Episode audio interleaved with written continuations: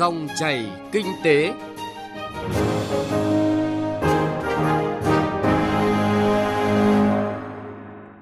Biên tập viên Bá Toàn kính chào và cảm ơn quý vị và các bạn đang lắng nghe dòng chảy kinh tế. Chương trình hôm nay sẽ có những nội dung đáng chú ý sau.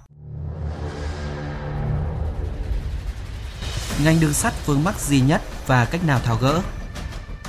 Phát triển nguồn nhân lực chất lượng cao để bứt phá. Chiến lược đưa sản phẩm ô cốp vùng đồng bằng sông Cửu Long vươn xa.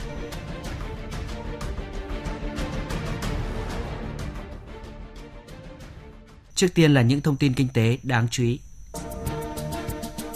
Thưa quý vị và các bạn, Bộ Tài chính đã đưa ra lấy ý kiến dự thảo thông tư hướng dẫn thuế và quản lý thuế đối với các hộ kinh doanh, cá nhân kinh doanh.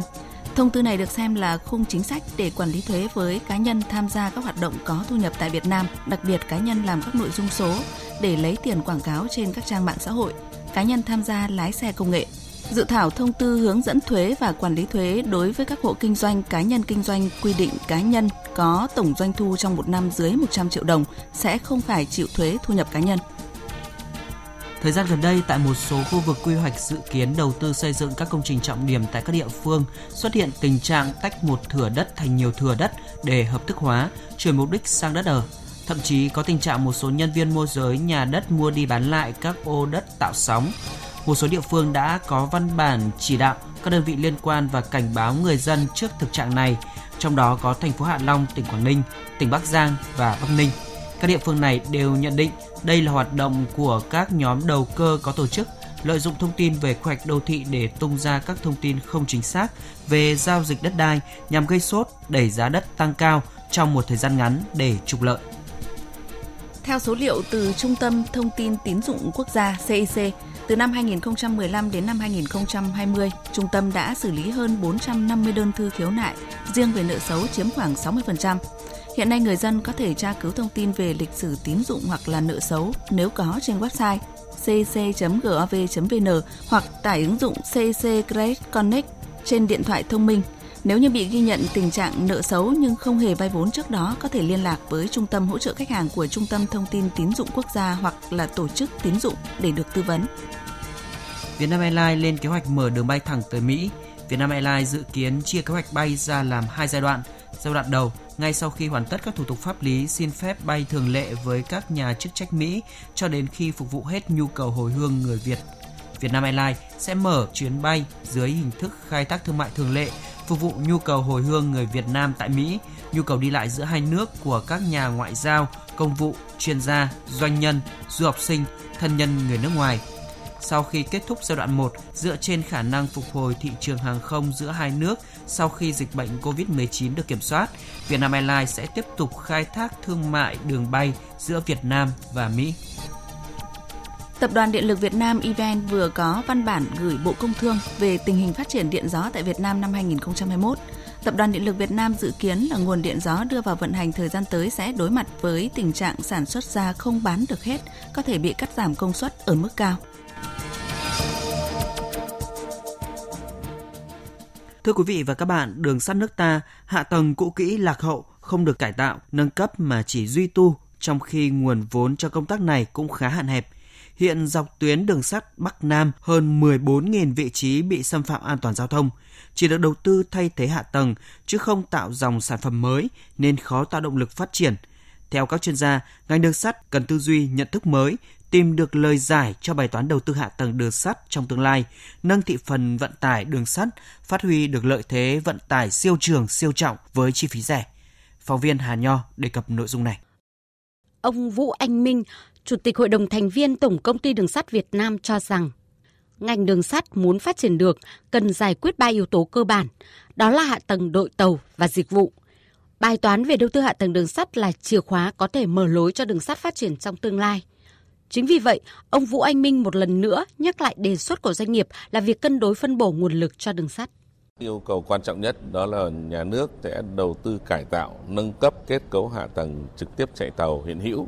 để nhằm mục tiêu là nâng cao năng lực thông qua của hạ tầng trong ờ, phân bổ nguồn vốn cho các cái dự án cải tạo nâng cấp đường sắt sử dụng nguồn vốn trung hạn, nâng dần nguồn lực cái chi phí của ngân sách về kinh phí sự nghiệp thường xuyên cho cái công tác bảo trì đảm bảo an toàn giao thông. Và cái thứ ba đó là nguồn vốn để thực hiện xóa các cái lối đi tự mở giải quyết từng bước xâm lấn hành lang an toàn giao thông vận tải đường sắt. Giải pháp tiếp theo được cho là đột phá từ phía Tổng công ty Đường sắt Việt Nam đề xuất chính là cho định giá lại 297 khu ga và giao lại cho doanh nghiệp kinh doanh khai thác. Đề xuất này hiện đang được Chính phủ giao Bộ Giao thông Vận tải thực hiện, báo cáo Chính phủ xem xét quyết định. Đây được cho là cơ chế phần nào tháo gỡ vướng mắc hiện nay của ngành đường sắt và cũng là cơ chế để tránh được lãng phí nguồn lực, khắc phục những bất cập hiện nay trên nguyên tắc tạo sự chủ động cho doanh nghiệp nêu quan điểm đồng tình với doanh nghiệp ở góc độ nút thắt là hạ tầng và cách nào tháo gỡ, ông Đặng Quyết Tiến, Cục trưởng Cục Tài chính Doanh nghiệp Bộ Tài chính cho rằng để cải thiện năng lực vận tải của ngành đường sắt thì có lẽ không còn cách nào trúng và đúng hơn việc phải giải được bài toán đầu tư hạ tầng. Muốn vậy, cần phân định rõ đầu tư hạ tầng là trách nhiệm của nhà nước hay trách nhiệm của doanh nghiệp, từ đó mới có lời giải hiệu quả. Chứ ngành đường sắt không thể tự mình vừa gánh vừa vác, từ những phân tích này, ông Đặng Quyết Tiến nêu giải pháp. Tôi cho rằng vấn đề đầu tiên đảm bảo ngành đường sắt tự chủ trong vấn đề tài chính ấy, thì chúng ta phải làm rõ được phân tách cái kết cấu hạ tầng. Phải khẳng định cái kết cấu hạ tầng là của nhà nước thì nhà nước phải có trách nhiệm đầu tư duy tu bảo dưỡng là cái điều kiện cần để cho cái ngành đường sắt người ta sẽ khai thác cái hạ tầng này. Khi phân tách rõ rồi thì đối với trách nhiệm nhà nước mà lo cái sự hạ tầng đấy thì giải pháp nào để thu hút nguồn lực thì rõ ràng là chúng ta cũng có những quy pháp luật của luật ngân sách, luật đầu tư công, rồi luật quản lý nợ công đều cho phép đối với những hạ tầng mà không vì lợi nhuận có những gói ODA tài trợ của quốc tế, có những giá phí vay chúng ta đầu tư được. Tự chung lại, quan điểm của các chuyên gia, nhà quản lý và doanh nghiệp đều cho rằng dù chúng ta cứ nói mãi về lợi thế của vận tải siêu trường siêu trọng của đường sắt, nhưng nguồn lực dành cho đầu tư đường sắt cứ dậm chân tại chỗ thì đoàn tàu sẽ không thể tiến về phía trước như kỳ vọng. Nhiều chuyên gia kinh tế cũng đã nhiều lần đặt vấn đề, nhà nước cần chú trọng tới công tác phân bổ nguồn lực cho đường sắt một cách thỏa đáng. Vì thực tế đầu tư cho đường sắt chỉ chiếm tỷ trọng khoảng 3 đến 4% vốn đầu tư hạ tầng giao thông là quá thấp. Dù toa tàu có đẹp, có hiện đại đến đâu nhưng chạy trên hệ thống đường dây hàng trăm năm thì rất khó hiệu quả. Chính vì vậy, so sánh với các nước trong khu vực về việc bố trí nguồn lực phù hợp cho đường sắt, ông Phan Lê Bình, chuyên gia kỹ thuật hạ tầng, đặt vấn đề dành cái tỷ phần ờ, phân bố ngân sách cao hơn cho đường sắt so với đường bộ, so với đường hàng không. Nó hoàn toàn nằm trong khả năng phân chia của chính phủ chúng ta. Cho đến nay chúng ta đầu tư rất nhiều vào đường bộ. Một phần cũng là để đáp ứng cái nhu cầu vận tải hành khách và hàng hóa của người dân. Nhưng một phần nó cũng thể hiện mức quan tâm tương đối thấp đối với hai vấn đề. Thứ nhất là vấn đề ô nhiễm môi trường. Thứ hai là vấn đề an toàn giao thông cho người dân đường sắt có lợi thế hơn rất nhiều so với ngành đường bộ. Thế nhưng những cái đó rất là khó tính bằng tiền. Nhìn chung nếu mà cái thị phần vận tải cũng được đến khoảng 30% trong bức tranh tổng thể của quốc gia, tôi nghĩ đó là một cái tỷ lệ tương đối cân bằng. Còn ở góc độ chính sách, cần phải cụ thể hóa và đưa luật đường sắt vào cuộc sống. Ông Lê Hồng, chuyên viên cao cấp của Ủy ban Khoa học Công nghệ và Môi trường của Quốc hội đặt vấn đề tương đối căn cơ. Đó là cụ thể hóa các quy định về ưu đãi đầu tư để thu hút các doanh nghiệp đầu tư vào hạ tầng đường sắt hiện nay. Tiếp đó, trong nguồn vốn trung hạn giai đoạn tới, cần có sự điều chỉnh phù hợp với mức độ bố trí nguồn lực cho đường sắt.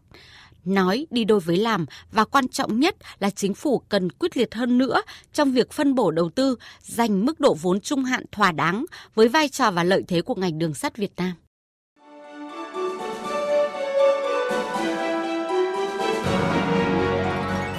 Dòng chảy kinh tế, dòng chảy cuộc sống.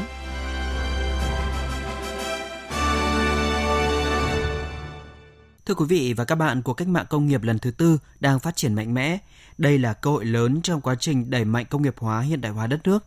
Tuy nhiên, việc thiếu hụt nguồn nhân lực chất lượng cao, năng suất lao động thấp đang là vấn đề thách thức của Việt Nam để sẵn sàng cho một giai đoạn mới. Phát triển nguồn nhân lực chất lượng cao chính là động lực quan trọng để các doanh nghiệp Việt nâng cao khả năng cạnh tranh và bứt phá trong bối cảnh mới. Phóng viên Nguyễn Hằng đề cập nội dung này. Theo khảo sát của công ty Navigos Search, công ty chuyên về các dịch vụ tuyển dụng nhân sự cấp cao hàng đầu trên cả nước, nhu cầu tuyển dụng trong lĩnh vực công nghệ thông tin đã hồi phục nhanh sau đại dịch. Các doanh nghiệp vẫn tiếp tục tuyển dụng, tập trung vào nhân sự chất lượng cao với các công nghệ cập nhật nhất nhằm gia tăng tính cạnh tranh của sản phẩm và dịch vụ. Cũng theo thống kê từ Top Deal cho thấy nhu cầu nhân lực công nghệ thông tin gia tăng, nhưng thị trường lao động lĩnh vực này tại Việt Nam luôn trong tình trạng thiếu hụt về cả số lượng và chất lượng. Năm nay, theo dự báo, số lượng nhân sự công nghệ thông tin sẽ cần 500.000 người và ước tính sẽ thiếu hụt 190.000 người. Ông Trần Toàn Thắng, trưởng ban dự báo kinh tế ngành và doanh nghiệp, Trung tâm Thông tin và Dự báo Kinh tế Xã hội Quốc gia, Bộ Kế hoạch và Đầu tư cho rằng dịch COVID-19 đã cho thấy rõ nét vấn đề thiếu hụt nguồn nhân lực chất lượng cao tại nước ta.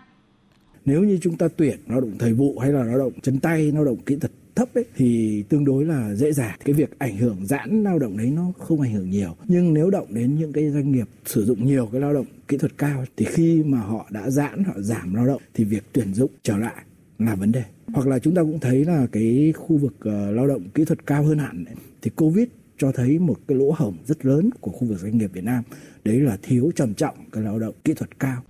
Hiện phần lớn nguồn nhân lực về công nghệ thông tin đang phụ thuộc nhiều vào các trường đại học. Tuy nhiên, thống kê của Bộ Giáo dục và Đào tạo đã chỉ ra hàng năm số lượng cử nhân trong lĩnh vực này ra trường là trên 50.000 người. Trong đó hơn 70% số này phải qua đào tạo bổ sung để đủ trình độ và kỹ năng đáp ứng nhu cầu của nhà tuyển dụng. Mặc dù chúng ta đang có nhiều lợi thế trong việc đào tạo nguồn nhân lực chất lượng cao như cơ cấu dân số trẻ, có nhiều sự sáng tạo, thích nghi và học hỏi nhanh chóng. Song hiện tại, những ưu thế này chưa được phát huy đúng mức khiến thị trường lao động luôn trong tình trạng thiếu hụt nguồn lao động có trình độ công nghệ cao. Theo ông Đoàn Đức Thuận, Phó Tổng Giám đốc Corewell Fashion, hiện các doanh nghiệp Việt thực sự chưa có nhiều chế độ ưu đãi để thu hút nhân tài. Đãi ngộ cần phải ở mức hợp lý và công bằng. Khi mà đóng góp nhiều giá trị thì có quyền được hưởng những giá trị từ những cái đóng góp lớn lao tạo ra. Có thể là ý tưởng mới đóng góp hay thì người ta được thưởng người ta tạo ra nhiều hiệu suất chứ không phải luôn có một sự cố định và cào bằng giữa các mức lương theo vị trí. Cố định ở cái mức một chế độ đãi ngộ thì sẽ không khuyến khích những cái đóng góp sáng tạo mới phát triển nhanh. Thì trong cái đó ở Việt Nam thì thông thường cái mặt bằng lương thì cũng đang được nâng dần lên nhưng mà chưa có cạnh tranh bằng.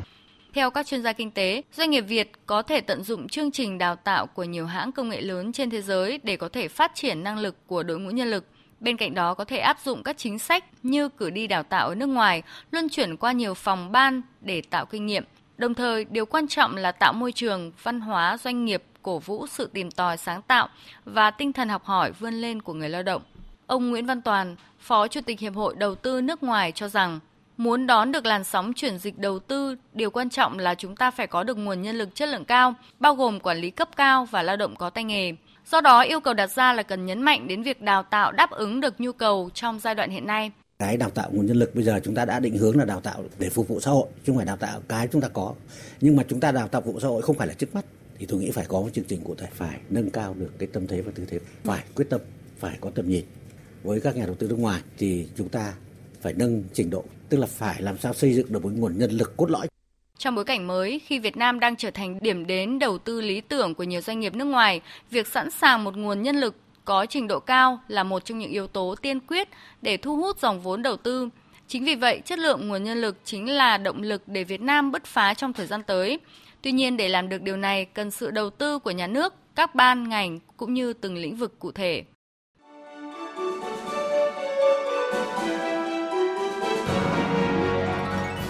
Dòng chảy kinh tế, dòng chảy cuộc sống.